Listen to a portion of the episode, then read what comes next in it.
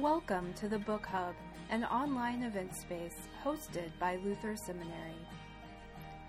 This episode from the event Lead Anyway, and remember, you do not have to do this alone, features author Sarah Chiavari and ministry coach Dawn Alitz in a conversation about coaching for ministry. My name's Dawn Alitz. I'm the Director of Coaching and Communities at Faith Lead. And so, you know, my part in this conversation, because I have not written a book yet, although we've been talking about one, um, is uh, part of this is really great, right? You read a book and you touch on the hard things. Um, but if that book just sort of stays in your own head, if you don't have conversations, um, the half life I've heard of such a, a book or a learning experience is about six months tops. That soon after that, it just kind of disappears because the pull of going back to what was is so great. And so, this is where I think both you and I um, come into our love of coaching that we uh, we don't want to just write or or teach or have a conversation um, for the moment but maybe for transformation and so where does as as you are thinking about this book or your work on the moses project because i know you were doing coaching and mentoring there where does coaching come into all this for you? Coaching is a complement in in the sense that there's accountability. You know someone's going to be circling back. Um, and i love you know when a group of people support one another and there's this movement towards a desire there's a desire that where we are today we don't want to be in six months. And so there's accountability to each other in the sense of checking in. Like so um and i think there's got to be some structure and then there's got to be some free form where people you know are they have time to talk and sit and reflect. But it's really powerful to have someone come back and say so how are you doing with over promising and oh yeah now i've got to think about that again. So coaching is great for accompanying one another in um, trying to make changes because to make a change on our own like a joy shared is a joy doubled that kind of thing. Yeah. you know to make a change on our own not only is it harder but it's also not as much fun it's not there's there's no, i mean i love fun you know? It's it's just not as there's not as much as there could be as when you're doing it with other people. Yeah it's it's that walking along with and you were talking about the neurological piece. Um i don't know but i know that as i am being coached and as i coach um if someone asks me a question uh that there sometimes i don't want to answer it and sometimes the answer uh, i don't want to answer it because um i don't know where it's going to open up a whole you know other area of questions. But sometimes i don't want to answer it because i don't there's something about saying it out loud just like in the bible when people say things out loud they become. There's something about when we say something out loud to another person that all of a sudden it becomes real in a way that we weren't expecting and so um, i think of even the way um, you know reading through the lies is one thing and then realizing that one of them is something you believe is totally different and saying that out loud mm-hmm. Mm-hmm. yeah dawn that makes me think about how there were admirers of jesus like and then then there were followers like you know um, has this become integrated in my life like i can know something but has it transformed the way i live has it realigned my compass um, and if we grew up in communities or families or systems where, I mean, I remember sitting with an elder who talked about when she was growing up, the race on laundry wash day was to get your wash out on the line before anybody else did because there was status in that. If you were the first, you know, housewife to get your laundry out on the line, um, there was a status around that, right? So that would fall into the uh, the lie of what other people think about me is more important than what God thinks about me or what I think about myself. So yeah, it's it's rewiring so much of this. And um times just giving ourselves permission to like look at a hard thing and not have to solve it can be really life-giving. Um because maybe there's a big knot that we have to untangle and to untangle it feels overwhelming. But maybe I can just look at it and be with it intentionally for an hour and let that be enough. You know. Oh, yeah. Uh, at this point, I'm going to invite people to drop. Sarah and I will chat for a little bit longer, but um, while we're chatting, feel free to put your questions for Sarah or for me about coaching, either one of us, um, into the chat, and we'll we'll lift those up. But um, Sarah and I started out actually in ministry together many years ago in a very hard. We don't even have to go into it, but it's a very hard ministry situation that was probably in some ways uh, the root of all of our wanting wanting to heal people wanting to um, coach people into a better way of, of discipleship and being and so um, i'd like to just ask you know as you go through um, your working with ministry leaders today mm-hmm. what are some of the um, the biggest challenges that you are seeing them face? I mean, this book was finished before COVID. So yes. what are you seeing now? yeah. Um, people are overwhelmed. People are burnt out. Um, leaders, I think people are carrying grief. They don't even know that they're carrying grief. Um, I think a sense of in ineffectiveness because you know we we know how to do ministry in a lot of ways and that's a broad stroke because i know we're in a massive season of disruption you know with ministry and emerging church and what it looked like 20 years ago is not going to serve the gospel and the way it will need to be served in 20 years. Um, but i think you know people feel pushed to do things that they never wanted to do like technology stuff, for example, and have to do it now. Um, and the sense of, I think all of us, like the myelin sheath on everybody's nerves, has gotten stripped away. So my nephew, like uh, 18 years ago, had Guillain-Barré, um, and it's actually neuropoly demyelinating something but it literally takes the protective sheath off of your nerves and then your immune system attacks itself. And he is he is a-okay like thanks be to god for that. He is a-okay he's good. Um but i feel like because of covid and because of everything that was going on before covid happened you know um racial reckoning and political division i think everybody's nerves the myelin sheath has just gotten stripped off and so people react um, in bigger ways than perhaps we would if we were in our best, most grounded spot. And I think that's hard for pastors and leaders too.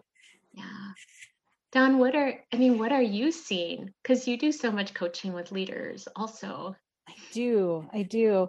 I see, um, I see a lot of, of the lies actually that you um, that you have listed in your book.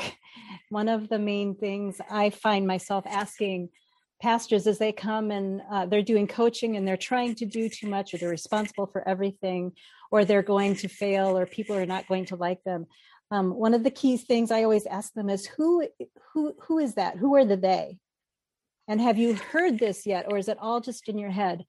And quite often, um, they haven't heard it from anyone. It's their own expectation. It's their own, um, uh, you know, the congregation has one level of expectation, and actually, our pastors often have this one that's way higher. so, um, so that's a that's a key piece. So, all of these um, going after all of these lies um, helps us to gravitate more toward our Christian values, our Christian uh, characteristics of authenticity and doing what God has called us into doing. Um, and when we turn back to that peace, it's a spiritual peace just as much as anything else, or maybe even more than anything else. Um, really turning back to who God created us to be in this moment rather than um, what we think someone else needs us to be. Um, yeah, yes. it's a deep spiritual yeah. moment. We have some great questions. or do you have what? Did, go ahead. Yeah. Well, I was just thinking when you said that, it reminds me of repentance in the sense of like turn around, like mm. turn back, and then you see. Um, I mean, I'm imagining I see Christ who's looking back at me with love. You know, um, I love in the gospel account, the crucifixion account, where you know Jesus looks at Peter as as um, the whole crucifixion trial and stuff is going on and just the love right? Just even in that moment the love that would be there. Okay so. Okay so we have some great questions. I'll, uh, yeah i will yeah i'll i'll lift some of them up. Um um and i let me just pull the chat up right in front of me so i can give a name. Um, from skv asks how does a pastor cope when they work with a type a colleague? And um, I can uh, share a little bit, and then Sarah, you might have some ideas. Feel free to jump into. Um, I, part of what I do is uh, systems, teams coaching, and one of the greatest uh, things that I learned that in that is it's not about the other person; it's about the relationship. So the problem isn't the other person um, and the way they're behaving. The problem is is that the relationship isn't working. So um, when you have uh, a colleague who is really um, driven, um, it's okay to say, what about the relationship, the way that we communicate with one another, the way that we act around one another? What part of that isn't working? And then have a conversation about that. It's not about changing the other person and who they are, but it's about um, you're a beloved child of God. I'm a beloved child of God. How do we honor and yet get along in our relationship with one another? And frankly, if if that were easy, we'd have a lot fewer fewer difficulties in the world. But I have found that switching that context just slightly, that it's not you're the problem, but it's our, our relationship that needs the work. Um, you can call the Holy Spirit into that fairly readily and at least go at it in a slightly different perspective. So, yeah, I think that's wisdom. I think that's beautiful, Dawn, what you said. I love how you talk about the Holy Spirit coming into that. And it's invitational. You know? Yeah. Yeah. Yeah.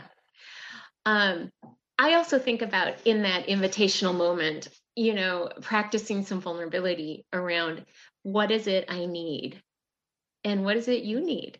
So, um, you know, sometimes we find that there's conflict around styles. So if I am a person who, you know, things start on time and and and someone else is a person where on time is seven minutes after the the allotted time. And i'm feeling some conviction because dawn and i had a meeting on tuesday that started at 4.30 and she called and it was like 4.36 but but in my defense i thought it started at 4.45 so i'm going to claim like crazy mind got me all confused no but if i mean there's going to be conflict in those things so if i can just be um clear about what's helpful for me to do my best work and then to hear what other people need, um, we will be able to dispel some of those things. Now, you need to have an amount, a certain amount of trust to be able to have those conversations, knowing that, like, okay, if um, I say, like, it's really important for me to start on time, um, for the other person for there to be enough goodwill in the relationship that the other person can hear that and receive it and and say yeah okay that's i can definitely get there on time you know um and to still feel like their integrity and their personhood is intact Yeah, and that actually draws us, I think, close to another question. Um, okay. Kathy Maddox asked, um, "Can you explain this statement? I turn to curiosity when I've been hurt instead of psychoanalyzing you." Okay, so thank you, Kathy. That comes from the chapter on boundaries. And I, I have a degree in psychology. Um, I'm a board certified chaplain. So if you know what goes into that process, that's at 1600 clinical hours and mountains of paper, like literally reams of paper where you reflect on your own pastoral authority and you know your pastoral theology in relation to suffering. And you learn about uh, family systems. You learn about you know um, ministry with uh, people who you know are schizoaffective or who live with bipolar. So it's really easy for me to to be able to look at a constellation of behaviors and to think oh yeah yeah. I think i think you're a narcissist. I mean it seems to me that there might be some narcissism here um, especially if it's somebody that i've i mean i don't like walk through the world you know doing that um, but if it's somebody that I have a relationship with that has been strained and uh, perennially broken, then that's where I could find myself psychoanalyzing somebody. So that's what I mean. So turning to curiosity um, is just thinking different questions like, I wonder why um, this behavior right now is feels like the best choice for him. Like, um, I wonder what hurt or burden he's carrying right now um, that is influencing what he just said. So turning to wonder gives me more compassion. Yeah, I can hear that right away. It, and and it also go ahead dawn. No i was just saying I, I could hear that right away that that turns to compassion right away that all of a sudden instead of yeah. the wall that you put up to protect yourself that there is a moment of, of wonder that opens you up to empathy. Yeah yeah. And and you know we're all sinners you know so so i've got blank i mean i got a plank in my eye too. Yeah yeah. So does that answer it for you kathy Yes, thank you. Appreciate it. Yeah. Okay, thanks. Yeah. We had another question in there from Leanne about how do you, um, what do you look for in a coach for yourself? And so I'll let you answer that one first. So, what do you look for, Sarah, when you need to be coached through something? Yeah. Yeah. Well, and here's the thing about coaching like, you um, having a coach yourself is always important if you are coaching other people. Um, and I think one of the reasons for that is, I mean, well, one, the person coaching you could be giving you more technical skills than what you had before, but that's not the primary purpose. that's just like a bonus feature. It's because we all have false assumptions and limiting beliefs that influence what we do.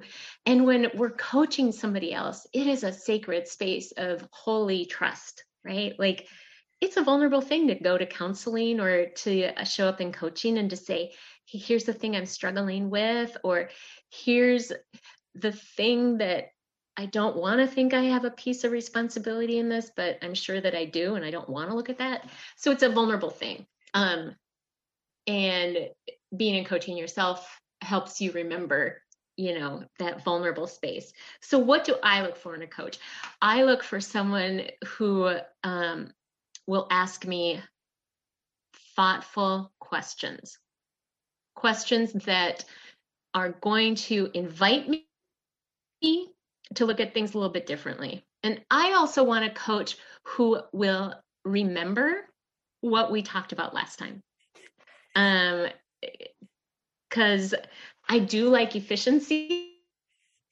So, you know, I want to know that when I start telling you about the thing that happened um, on Zoom worship, you know, that you got the story, it's there. so um, is going to ask good questions, and then someone who's going to challenge me, um, in a kind way, but you know, who will say, um, "What is the question you're hoping I don't ask you?"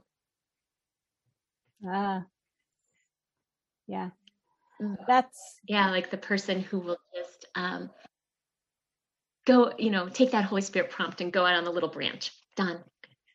No, I was going to say that um, my most uh, hated, that's, I don't want to, but the question I don't want my coach to ask, but that they should, is what are you going to give up in order to make this happen?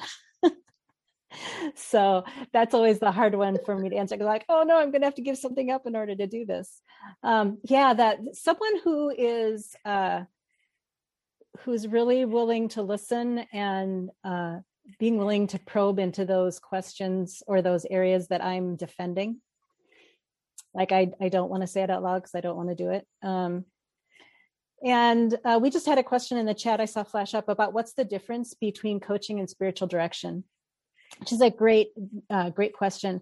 Um, spiritual direction is someone who will um, is where you will sit with someone and go through and i call it layperson systematics will help you figure out who god is how god works in your life um, what that looks like at this moment um, how do i fit in the world with god it's just it's an exploration of sort of that spiritual piece um, and there is no uh, expectation that you are going to um, go to a certain place with your spiritual direction. It's mostly where are you right now? How do you feel, God? How are you in relationship right now? Coaching, while you can certainly ask God questions, and um, that's a piece that's really important to us at Faith Lead that you can ask the God questions in coaching. Um, coaching, uh, you come in with a goal or something you want to change, and your coach is going to um, ask good questions to find out what's getting in your way. What tools do you have? What tools do you need um, to help you get to your goal? So there's an actual movement and a transformation. And in in most coaching language if you have not experienced any transformation if after 8 sessions you're still just talking about how things are you aren't coaching. So spiritual direction is is uh, where am i with god today? It's a great area to explore. If you're in ministry you want to be exploring that. Um, but you may also want to be thinking about um, where do we need to go and leanne just lifted up that there's also an article in the faith leader any last questions or thoughts? We are grateful that you have spent this time with us. I just want to share that we are um, in the process of launching Faith Lead Coaching. Um, and so, if you are interested in being a coach, if you are interested in being coached and you want um, uh, someone from uh, that's not from your local area who maybe knows all of your colleagues or your parishioners, um, we have coaches around the nation. We have coaches of different denominations. Uh, it's just really exciting for us to be able to offer it this time. We've worked really hard to make it affordable um, so that it's not something that only the executive leaders get.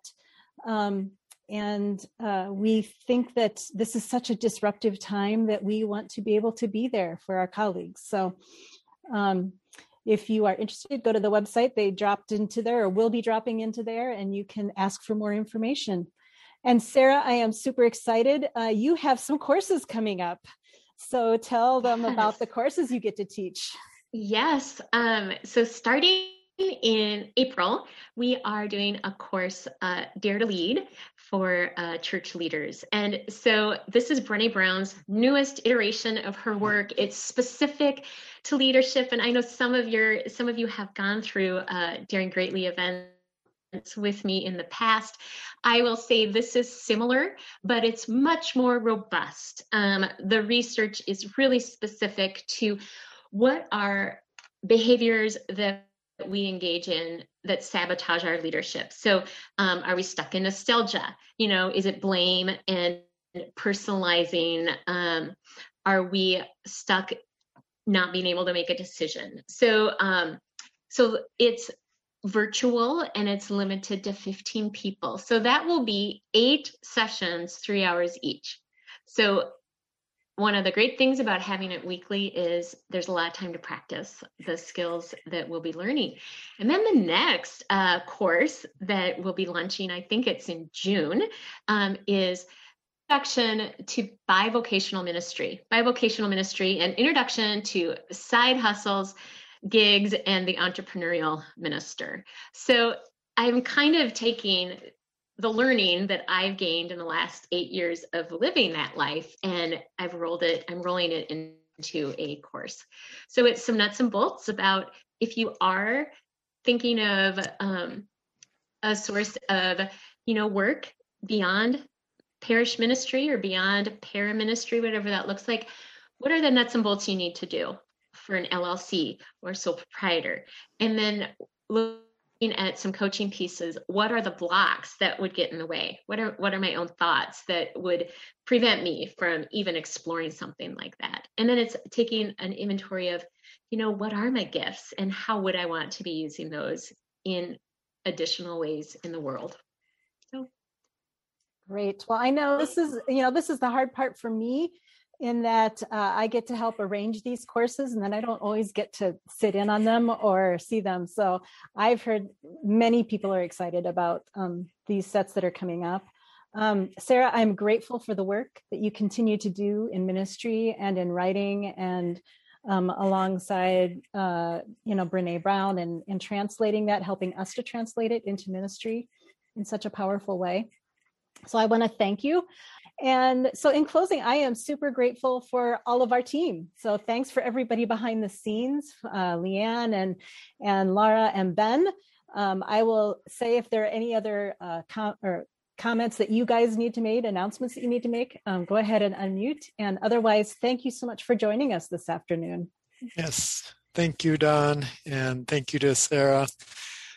Um, we do have an announcement about the next book hub event will be april 8th at 1 p.m central. It's on writing spiritual stories uh, how anyone even non-writers can make meaning share hope and discover god's presence in unexpected places through simple storytelling practices. So we'll have three spiritual memoirists who um, will unpack the power of spiritual storytelling. And we're very excited about our own uh, Katie Langston, uh, whose uh, spiritual memoir is coming out in April, uh, will be one of the presenters there. So watch for that. Uh, so thank you all for your attendance here today and um, for exploring these questions with Sarah. Um, we're just really glad to have you here and look forward to engaging in other ways down the road.